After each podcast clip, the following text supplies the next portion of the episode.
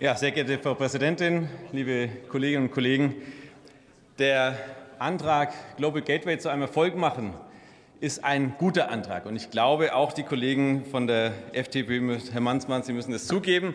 Alles, was da drin steht, äh, kann man so stehen lassen. Wir hätten den heute direkt beschließen können. Wenn Sie sagen, Wasserstoff fehlt Ihnen da drin, das haben wir, glaube ich, gerade schon ausgeräumt, dass es sogar drin ist. Wir haben nicht die Global Gateway Strategie da drin formuliert, sondern uns geht es darum, dass das, was in Brüssel beschlossen ist, jetzt auch zur Umsetzung kommt, zügig zur Umsetzung kommt und das ist, das ist die Forderung und das ist der Kern dieses Antrags, sonst würden Sie noch viel mehr finden, was Sie da vielleicht vermissen.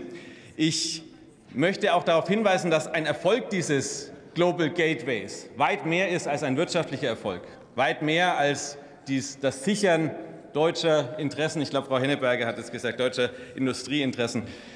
Dabei geht es um unser Lebensmodell, das, so wie es Katja Leikert äh, formuliert hat, das europäische Lebensmodell. Das, was uns unterscheidet, eben von anderen Wettbewerbern oder in dem Fall Rivalen wie China oder wie Russland, die, wie schon dargestellt, das in aller Welt versuchen zu exportieren. Und äh, Herr Ulrich, äh, es ist nicht so, dass die die Länder, die Verträge mit China eingehen, das machen, weil sie schneller sind oder dass sie nicht darauf schauen, was dahinter ist, sondern sie haben kein anderes Angebot. Das ist es. Sie werden in diese Lage gezwungen und deshalb ist es für uns wichtig, als Europäische Union ein attraktives Angebot zu machen für diese Länder, um sich entwickeln zu können.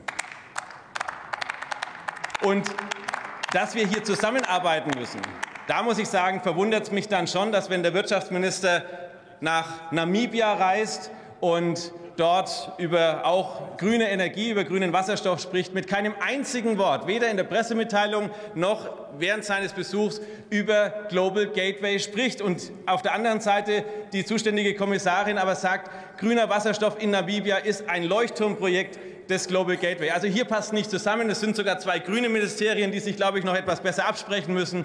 Wenn wir Global Gateway ernst nehmen, dann müssen wir zusammenarbeiten als Deutsche, als deutsche Regierung gemeinsam mit der Europäischen Kommission als Team Europe und so auftreten in der Welt, dass man dort auch versteht, das ist eine europäische Initiative.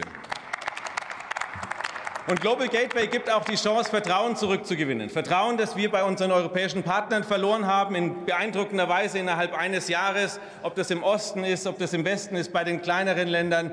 Da waren wir früher ein Garant in Europa. Dieses Vertrauen ist massiv beschädigt worden. Und jetzt können wir zeigen, dass wir zusammenarbeiten in dieser Initiative und dieses verloren gegangene Vertrauen wiedergewinnen wollen.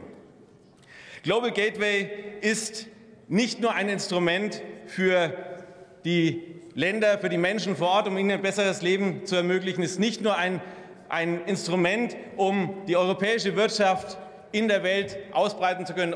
Global Gateway ist auch ein Projekt, um verloren gegangenes Vertrauen zurückzugewinnen. Dafür setzen wir uns ein und dafür hoffen wir, bei der Bundesregierung auch Gehör zu finden und die entsprechende Unterstützung. Herzlichen Dank, auch dass noch so viele Herr Kollege. um diese Uhrzeit zuhören. Dankeschön.